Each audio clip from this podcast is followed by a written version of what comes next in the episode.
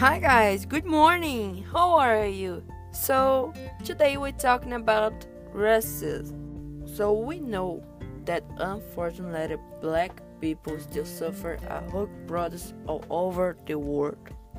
And in Brazil as well. Even though there is a law stating that racism is crime. And we have to think that racism is not something new.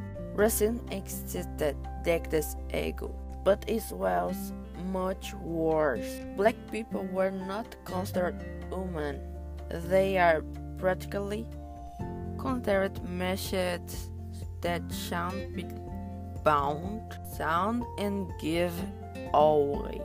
So this has been with humanity forever. People still think that racism doesn't exist in Brazil but we have so many prophets like the Brazilian Forum Ratchet shows that unfortunately 71% of the victims are black.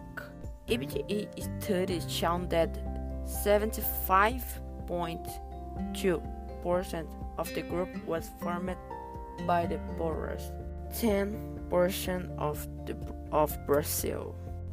According to another IBGE survey, literacy among the black population is 9.1% and among the white population is 3.9%. That is 5% were among the white population. PNAD studies shown that 19% of young blacks are out of school, while the percentage of young whites is 12.5%. So, unfortunately, racism in Brazil still exists. But one thing that we most think about is that racism is not born in by blood or birth. It is a tongue.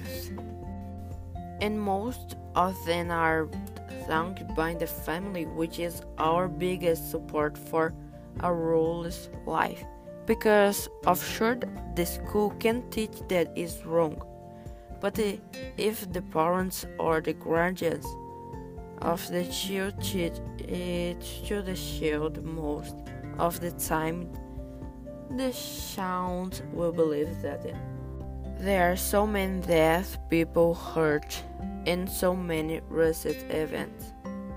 We could show these to children so that they tell themselves understand that this is wrong.